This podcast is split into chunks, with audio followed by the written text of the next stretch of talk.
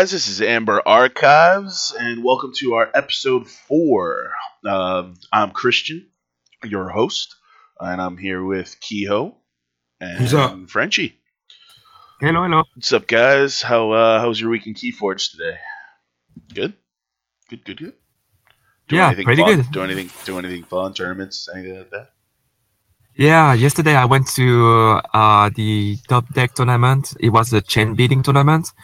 Uh, it was actually my second one. Like I did one at PAX. Uh-huh. Um, it was pretty fun. Uh, for anyone that is playing Keyforge and haven't tried it yet, I would recommend you guys to actually uh, push it at your local tournaments. If you have any person that wants to do a bidding tournament, hmm um, it's it's like discovering another part of the game. Uh, Really? literally. Uh, Yeah. So, so the deck you opened, you got to keep, right? Or no? Yeah. Uh, so in that one, um, we opened the deck. We were eight. We opened. Everybody was opening a deck, and we were keeping that deck, right? Mhm. Um, and during the bid, we were like giving around our decks so that everybody was having the time to see if the, the if the decks is good or not. So we spent like maybe 10 minutes to see each other's deck Mhm. right?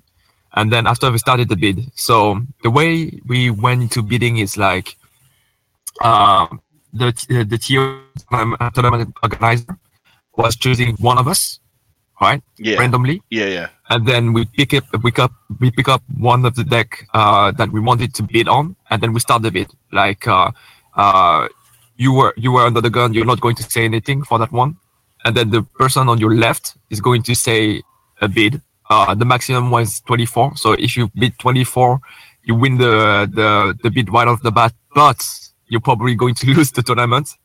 Yeah, because you don't have any way. Yeah, you don't have any- Yeah, yeah. yeah, it's it's awful. Don't ever do that, except if you want to like have that deck very bad, but you're not going to enjoy that at all. And actually, when you think about it, you you keep the deck that you're opening, right? hmm So it doesn't make sense to like be 24 uh, chains on Right. uh on one deck, right? The fact that you keep your deck, it makes it makes the bidding kind of competitive and like actually real. exactly. Yeah. Yeah. yeah. When people just throw 24 chains at a horseman deck, it gets kind of ridiculous. Right. Exactly, right. and that's what happened at PAX. Like uh, at PAX, we're bidding on the deck that we want to keep, and someone opened actually a horseman deck, and yeah, just one person go right, 24 bits, uh, 24 chains, and he just got the deck, but didn't enjoy the tournament at all. I think. right. Yeah. Because So- you're basically not playing. yeah, basically nothing. Yeah, so yeah. don't do that. Yeah. Yeah. Oh, that's cool. Uh, how'd you end up doing at the tournament? So yeah, um, I end up being second. Uh, Nice. I went against uh, someone that didn't like manage to got his deck with for zero chain. Mine has seven chain on it.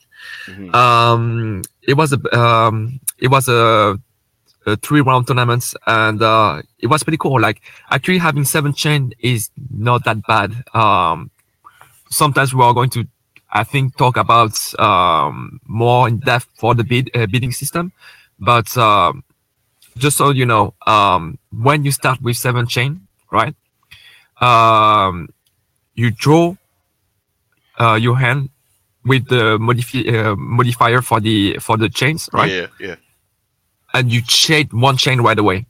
It's in a it's in a row. You can you can look at um, at um, the chain bidding system, and you will see that at the setup, it does also shade the chain when you drawing a card. Meaning that if you're mullig- uh, mulliganing two, you're going to shade one more chain. Oh, so you shed shades on mulligans. That's awesome. Yes. Uh, yeah, what so I'm by if you mulligan and go first by the end of your first turn, you only have Five chains if you start with three less chains. Yeah. Or No, three. Yeah, three four. less chains. Yeah, because you're going to play a card and then you can draw again. So yeah, think about that. nice, nice. Um, yeah, that's cool. I I played a couple games, just tabletop games, like you know, nothing, nothing competitive, just crazy, crazy casual, if you will. Uh, I managed to go infinite with one of our decks. Uh, Damn. yeah, uh, it was a uh, library access seed triple phase shift deck. and we, for some reason, we had it unsleeved. like in our just regular, just like look look at it later kind of pile. And I didn't want to play with our sleeve decks, so I was just looking through our unsleeved decks. I was like, you know, let me try this out. Let me run it. And the first time I twisted it, it was literally like infinite. Just just played Library Access six times, played Phase Shift six times, got a crap ton of Amber, and just went off. And the guy I'm playing against, he's just like, well, hard to come back from that. Yeah, Andy's- Don't come back. yeah, yeah. I drew my whole deck. It was just, it was nuts. It was nuts. But yeah, that was that was pretty fun. Um, I bet you sleep that one after that. no, I didn't actually. I forgot. I put it away and just didn't didn't, didn't sleep. I think it. it's sitting on the shelf next to me on Then I played it. Then I played. Oh no, God. no, it's not. It's at JB's right now. I played. I played it at JB's yesterday, and uh, and uh, that was a friend of mine, and he and he uh, he ended up beating it with one of his really good decks. He had triple hunting witch Taliga key charge deck, so it was not. That's good. Yeah, it was super Mhm. super super close, but two keys, two keys, but he ended up winning. Um, but yeah, that was that was my key forge adventures for the week. Uh, without further ado, though, let's get into the, episode. Uh, this episode is going to be titled "Have a Plan." So we're going to be going over just the overall um, winning strategies that each Keyforge deck kind of wants to do. So it's almost like uh, there's three types of decks, right? There's there's uh, combo decks, there's amber control decks, um, and there's board control decks, right? Kind of like rock paper scissors. Uh, overall, broad broad message, just trying to figure out what they want to do, how they want to win, and if you open up one of these decks, just like the key the key components of you know trying to trying to succeed and, and, and get get this deck you know going. So Yeah, uh, it's like trying to be able to look at your deck and know from the cards in it what the deck's plan is. so Correct, you can yeah. start that plan turn one. and that way you could just learn to execute it and um, and further further get you know success with the with any given deck. Um, so yeah, uh, this this uh, week is going to be our house that we're choosing for our card spotlight studs and duds is going to be logos. Um, I'm excited because I love logos cards. It's, uh, you know my I second am. favorite second favorite house. So absolutely love it. Um, so let's get right into our card spotlight. Our first uh, card is going to be Phase Shift.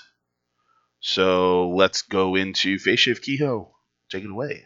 What is so Phase phase shifts in action from Logos that says you may play a card of a different house this turn. Mhm. So basically, when you're churning through your deck with like library access, you get to phase shift, draw a card, play the card from the other house, draw a card, and it also lets you play stuff like, say, Hysteria.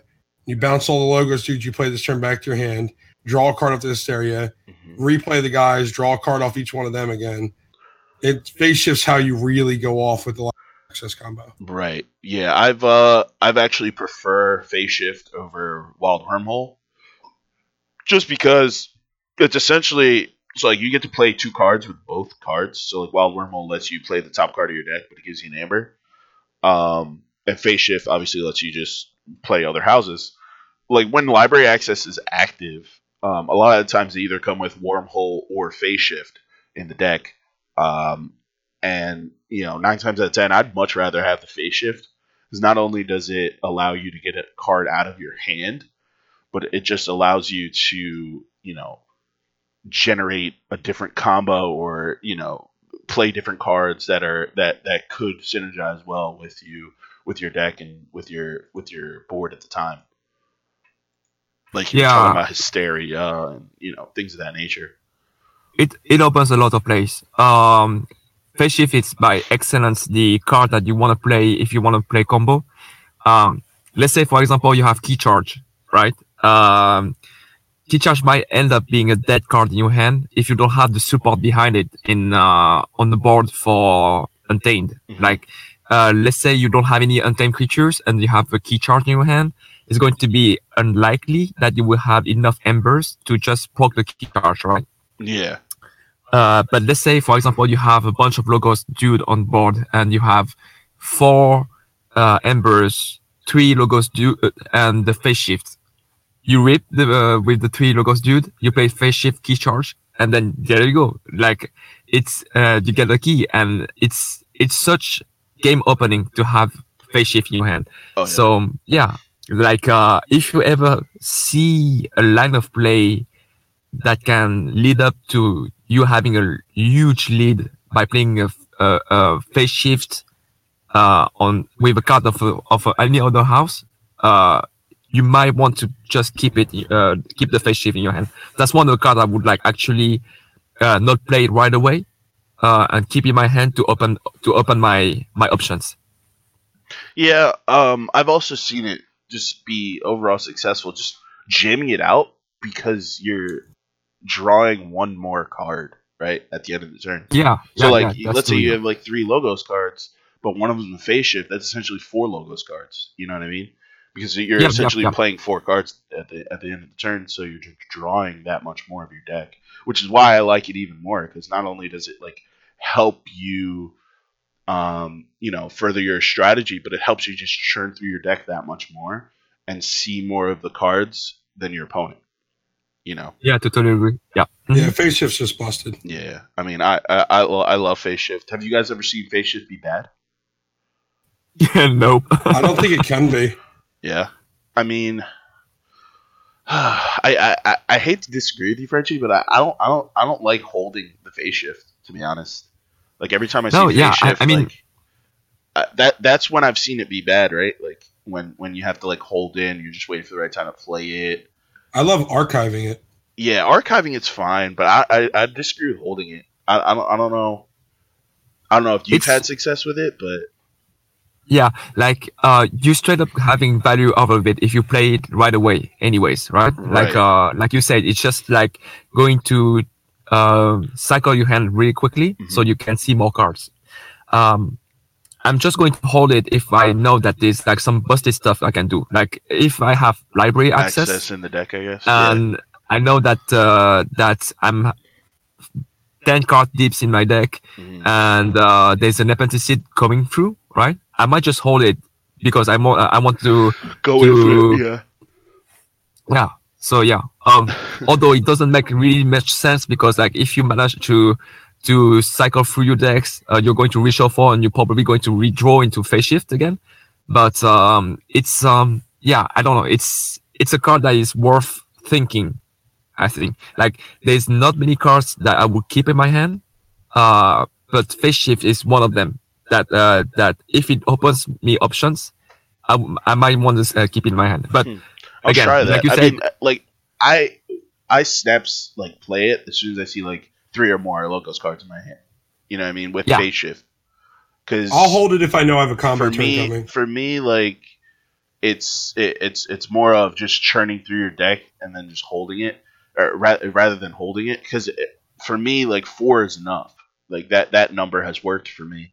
If I know I have library access, then I'll tend to hold it. Like if it if it if I have like you know five cards or something like something crazy, but like it, it, gets to the point where it's just too greedy. And like I've had success where I'm just playing it, you know, just to get Yeah, through. yeah. So I don't know. Maybe Mhm. I'll try it. I'll give it a shot. Um, but yeah, that's uh that's phase shift, guys. Um, let's uh let's get into our main topic. So let's break down the uh the major ways uh each individual person can win the game with the different strats. So like I said in the beginning, uh there's three types of decks we're gonna focus on. We're gonna focus on the combo decks. We're gonna focus on the amber control decks, and then we're also gonna focus on um, the board control decks. So each of us are gonna take take on one of these strategies, and we're just gonna dive a little deeper on what um, the deck wants to do and what the strategy is and the best best way of going about it. So uh, we're gonna start right off with uh, one of the favorites of the three, the combo decks. Everyone loves the loves to hit one of those combos and uh, you know pop off with library access. so uh, Kehoe, want to talk about want to talk about the combo strategies? Yeah, so the first thing you have to do when you play with a new deck is you're going to have to figure out the deck's plan by looking at the cards or by playing with it. But uh, when you're looking at your deck and you want to know if you have combo, there's uh, a lot of cards you can look for, like library access in Logos, uh, Seed in Untamed or Key Charge in Untamed. If you have a lot of uh, arc ways to archive cards. And you have a Mars deck. That's something to look for. And there's uh, Epic Quest from Sanctum that lets you forge a key for free.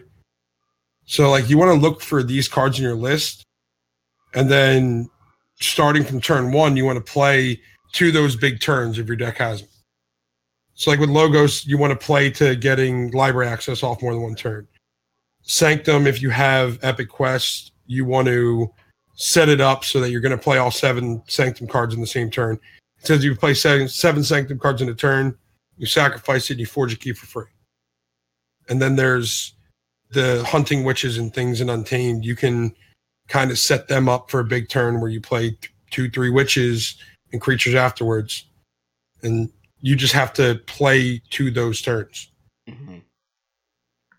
Yeah. How do you so how do you balance I'm interested to hear your opinion on it, but like how do you balance the the fact that, you know, it's it's always bad general rule in in um Keyforge to hold cards in your hand, right? So like how do you balance the not holding cards in your hand but playing to your combo, but at the same time like wanting to draw more cards? Like how do you how do you know when to like stop and when to go, right?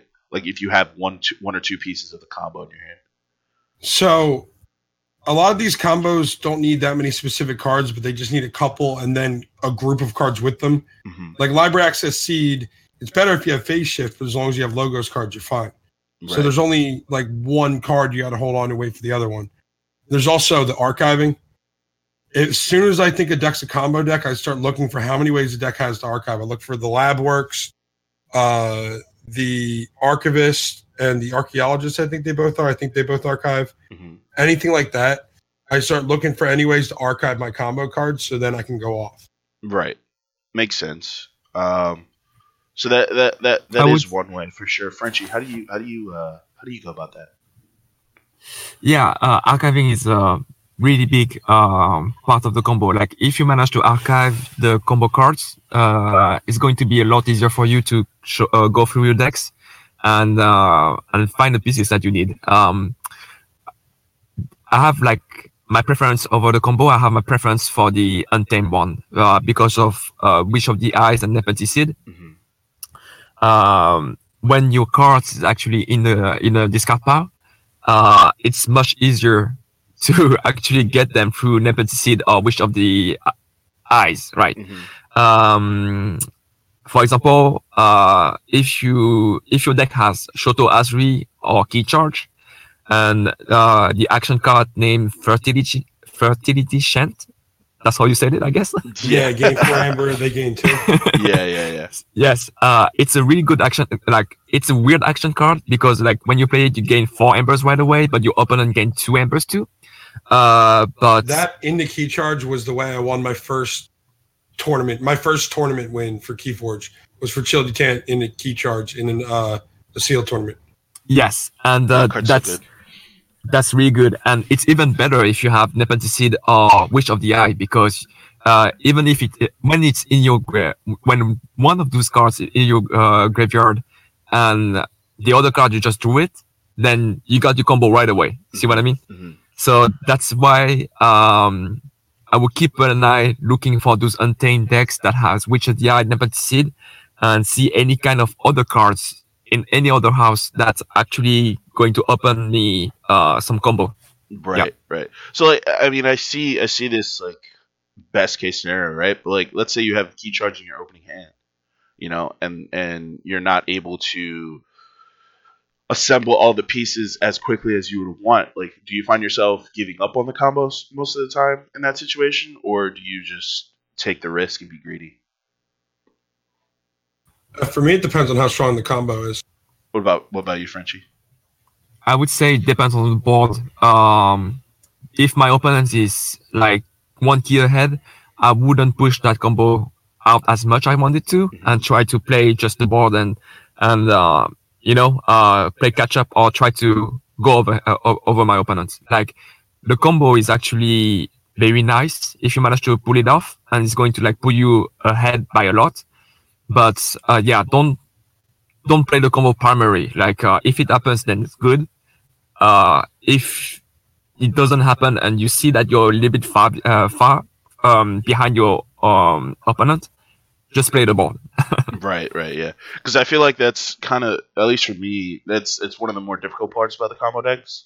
Um, is just knowing when to either abandon the combo and just pursue the normal strategy of you know generating amber, or to hold on to cards, which is tend- tendency tended, which is a lot of the time bad, um, and just pursue the combo and be greedy. You know what I mean?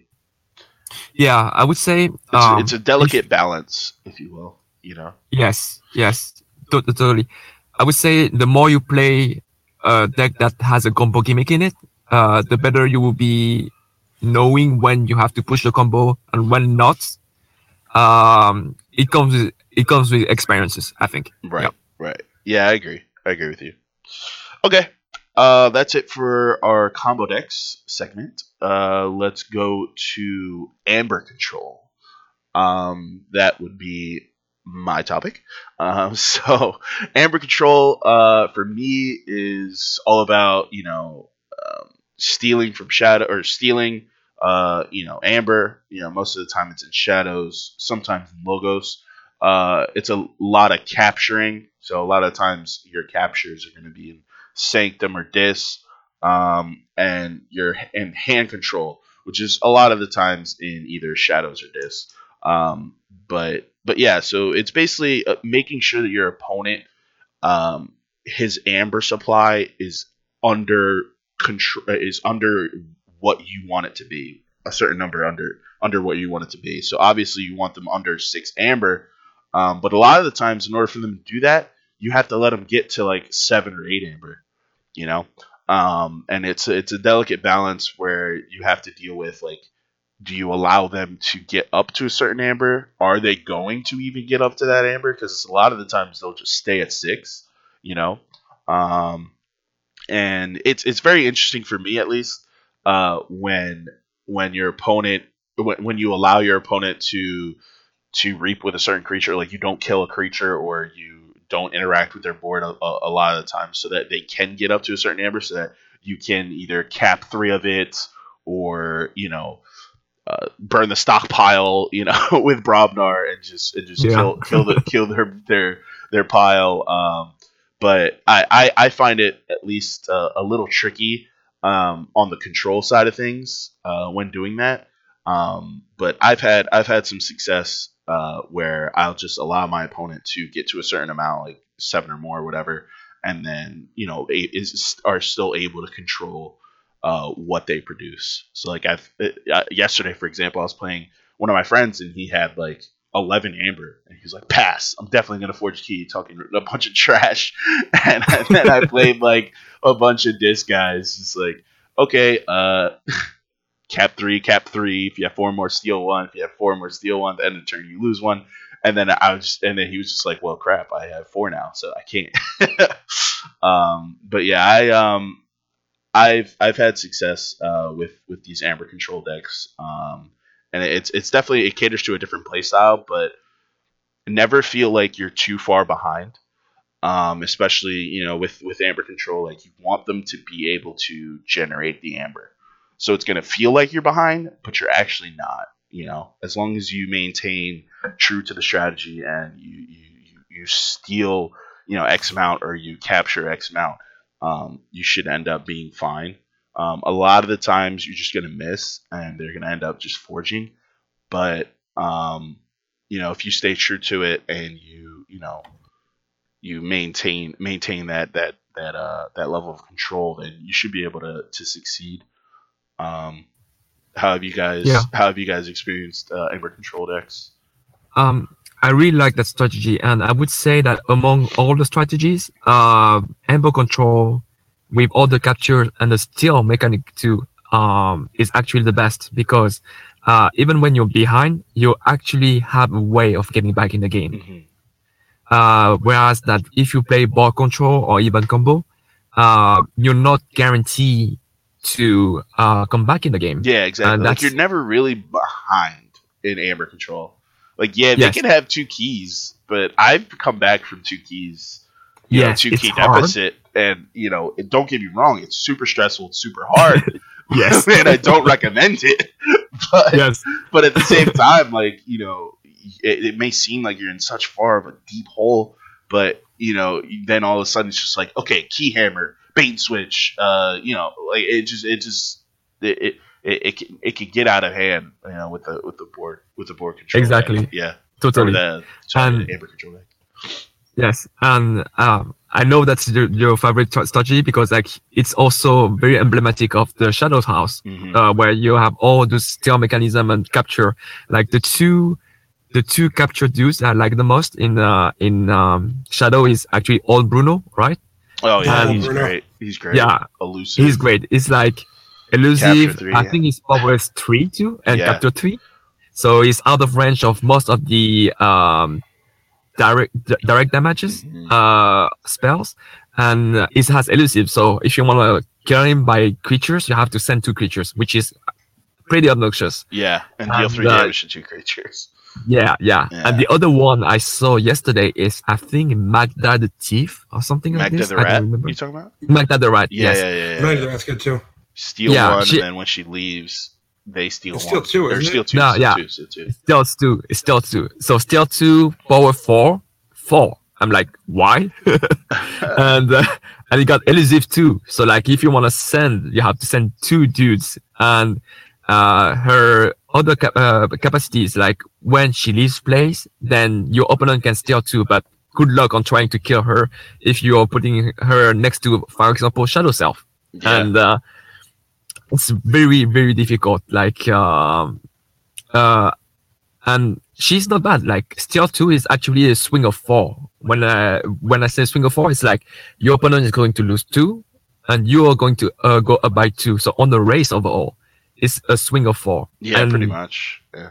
and still is such a good mechanics like it's a little bit busted when i think about it uh like capture i can see like there's a redemption in capture like you you capture something on your creatures if your opponent kill it then you can get get it back Mhm. but still it's a straight up all right your opponent is going to like gain the ember and you're going to lose the ember and you cannot do anything about that Yeah, yeah, yeah. I've uh, I've definitely um had some success doing that, and um, you know, it's it's definitely one of my own strat, one of my favorite strategies for sure.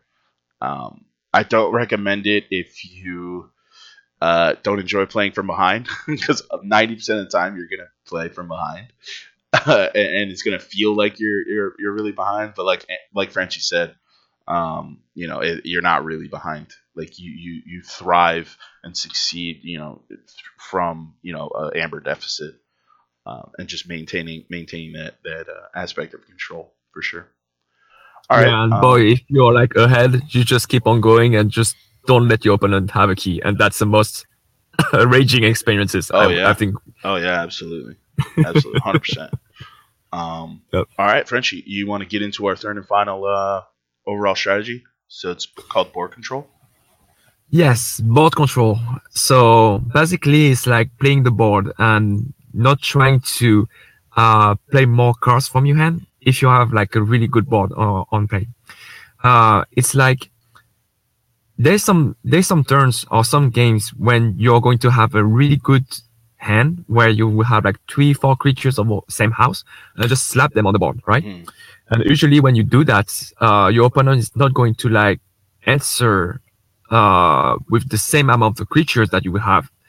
And the turn right after, when you're going to play, after you play all those creatures, usually you won't have that much cards of the same house either because you just play like four or five cards of the same house. It's really likely that you are going to draw cards from the two other house, right? Right.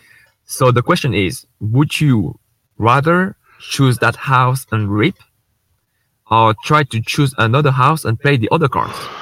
And the answer is it depends on the opponent's board and what they did in, in the turn.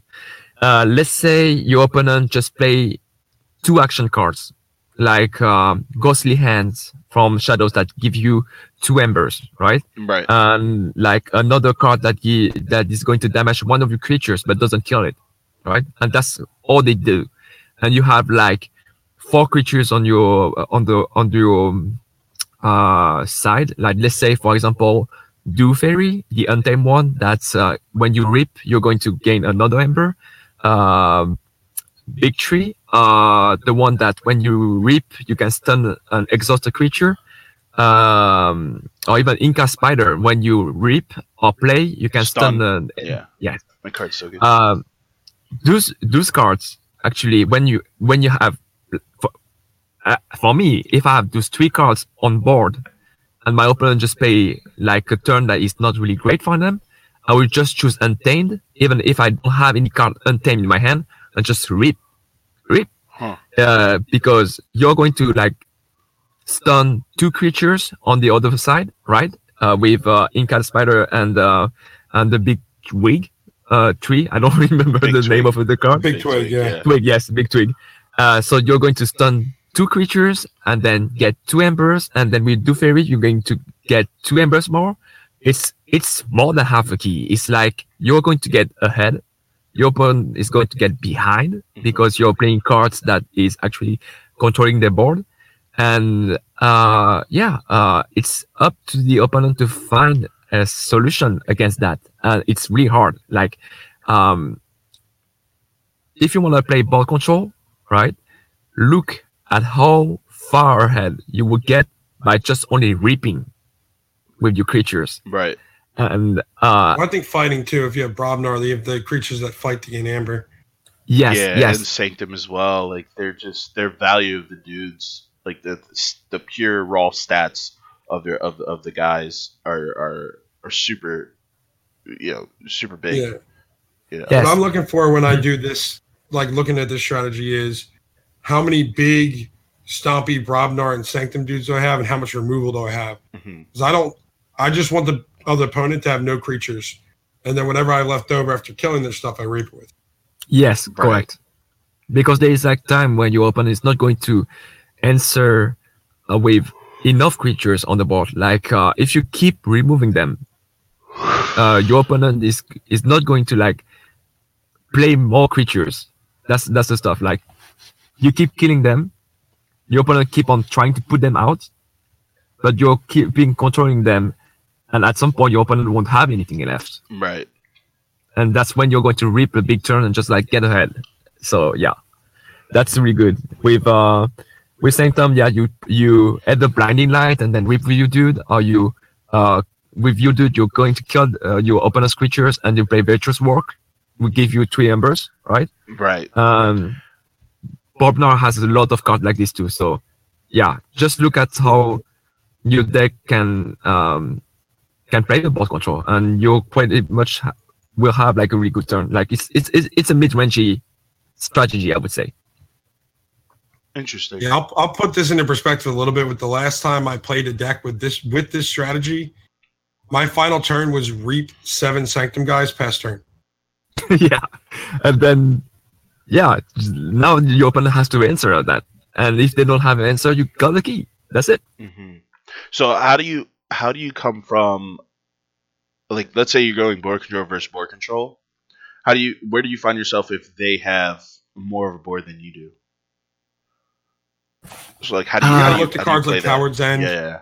Coward's End, Gateway to Dis. So you just Dis. turn to your removal at that point, pretty much, yeah. and, not, and no longer your guys. Yes, and um, let's say let's say they just got like a big board, so probably they just play a lot of creatures.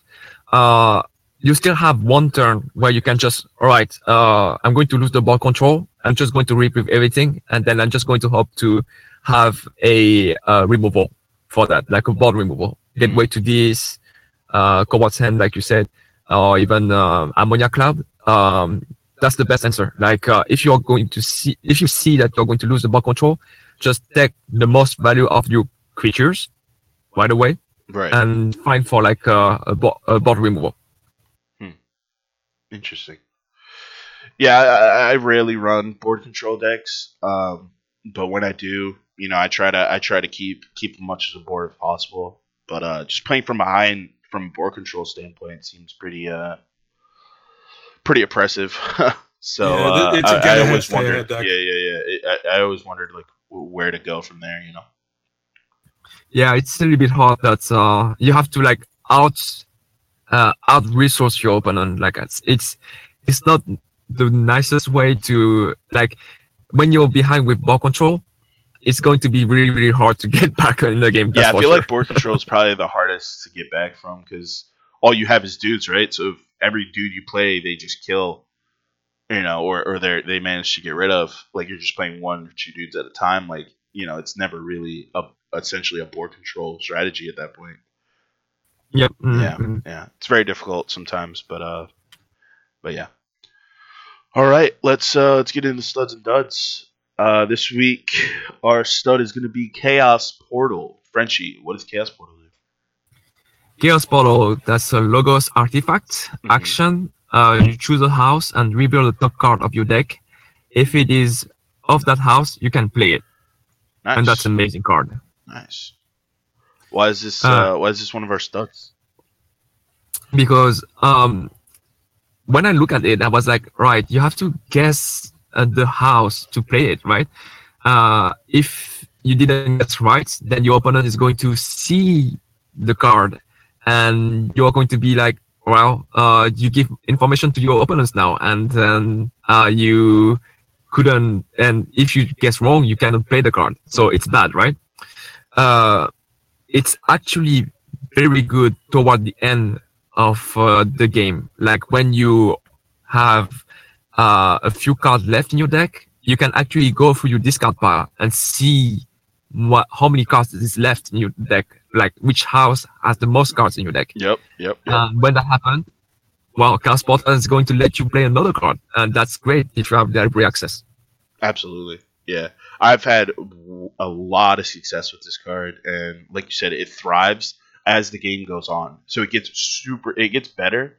You know, the later the game goes, right? The thinner your deck becomes, because then you're able to look through your discard pile, see how many of a certain house you have, see how many you know cards in hand you have of a certain house, and the numbers and percentages get you know higher and higher to hit you know on this on this given card, and the fact that like let's just say you do hit that's an extra card even if it's of a different house that's just an extra card out of your deck on the board you know in the in, in play on the battlefield whatever you know and and it's just it's that much more value. It's it's better than drawing you know what i mean because you're actually just straight up playing it you know you don't have to choose Yeah. a certain house you don't have to you know you don't like if it's a dis house if you were to drew that discard you would have had to choose dis you know, you know, alter the way you take your turn. This card allows you to break that rule, you know, and just straight up play it. You know, it's almost Yeah, like it's a, a repeatable wild wormhole. it's- yeah, it's a repeatable wild wormhole. So you know, when you fall into like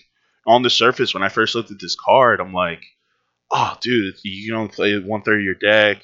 You know, best case scenario, you, you play a card, whatever, like, but you're still you're still having to like, you know, miss, and you know, what what if you don't hit it? You know, then your opponent gets more information, like Frenchie was saying. But you know, at the end of the day, when I played this card, like I think I played it for the first time, like you know, three four games in a row. Like I was I was amazed by how many times I would hit with this thing. Yeah, you would miss. Obviously, you know, no one's ever perfect, and you know, statistics are statistics. But the the times that you hit and the better it gets later on it goes, because half the time it's in a really controlling deck anyway. Like it, it's it, it's it's very it's very good and can get very out of hand. Um, at least from from what I've seen, for sure.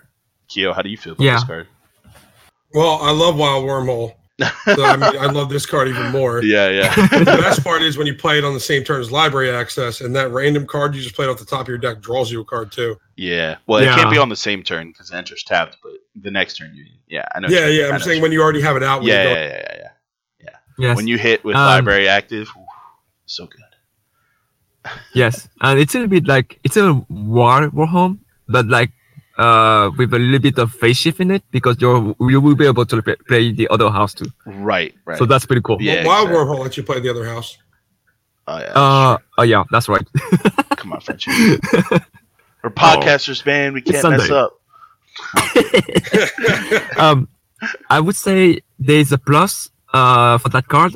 Uh, if you have Dextre, Dextre, how you say that? Dextre. Dextre. Dextre, Dextre. yeah. Yep, Yes. yep. Play the heck of it. Like you have Dextre out. Oh, they kill it goes You- on top. Hey, I know it's on yeah, top. exactly. That's that's amazing. And um, uh, a little bit of a warning too. Uh, if you have a board, um, a really nice state of board, right? Mhm. Don't and you know that you have Gateway to Dis or Coward's End in your deck. don't play it. Yeah, yeah, yeah. You'll be or at least, you- or at least you don't can use Chaos Portal, but just don't name. just that. don't name that house. Oh, yeah, exactly. Oh yeah, yeah, yeah. That's right. That's right. You Name like do that too. shadows or something. yeah, Yeah, that yeah. would be the worst. No, I've seen some wild wormhole shenanigans with that. Like he has a super. My opponent had like a super far ahead board, played wild wormhole, and then boom, coward's end. Your board's dead, And he's got chains. and he's got chains. Have fun. Yeah, that's. I saw uh, that too. I saw that too. problematic. No, for sure. No, one of the decks that I played Chaos Portal in, they had Dextre. So like Dextre, you know, being if you don't know what Dextre means, it capture captures one on entry. When it's destroyed, it goes on top of your deck, right? So they ended up Yeah. destroying it, put it on top of my deck. I chose Logos. I you know chose um, Logos with Chaos Portal and flipped it up, played it for free. So Yep, yeah, yep. there's definitely some magical is Christmas land stuff you can do. um, so our dud for this week is Harland Mindlock. Keo, want to get into what Harland Mindlock does? All right, so it's a one drop in Logos, and when it comes into play, you can take control of an enemy flank creature as long as it stays in the battlefield. Hmm. And That if anyone's good. played any- why, uh, yeah. why, why is it? Any, any game where mind control is a card, it's usually very good. But the problem is, this one comes with the rider that when it leaves play, you have to get the creature back, Hmm. and it's a one drop. So 90% of the time you play this guy, he's not surviving a turn cycle, and they're just going to take their card back. He doesn't give you any amber or anything, so he literally accomplished nothing. Right. Plus, if you take if you take a card of a house you don't have in your deck, you have to name that house to use it. So most likely, it's going to sit there and do nothing. Right. I mean, I could see, I could see you trying to set this up, but I, as we were talking, you know, before we recorded the show, like, there's so many things that have to go right in order for this thing to like even do anything, right? It's too high Like, setup cost. Yeah, exactly. Like the setup cost has to be like one of the part of it has to be like, oh, was that flank creature part of my deck? Can I use it effectively? Does my opponent need it? Uh, then how am I protecting this thing? Like it's one life. It, it's it's it, it can die from you know a breeze, you know, in the wind. You know, you know, like it literally dies to everything. You know, uh, it, it's it's it's really tough to set up and even tougher to you know execute. I feel like it's just not worth it, especially like you know with everything that that that the uh, the card entails.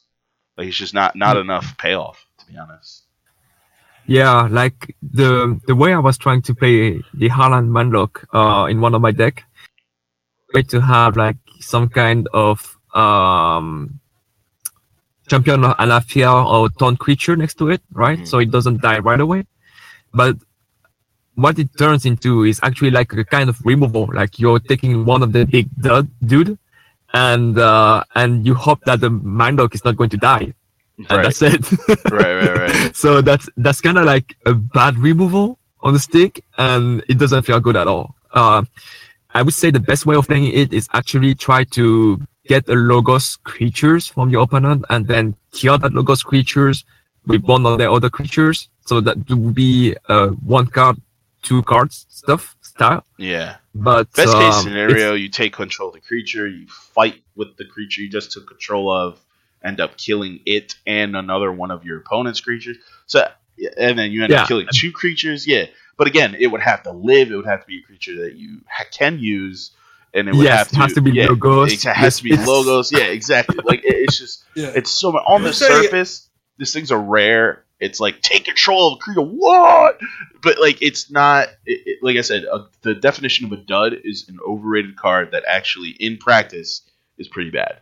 So like Yeah. you know when when when you actually come down to the you know meat and potatoes and this thing's out on the field, like it's just not. It's not doing what you expect it to do.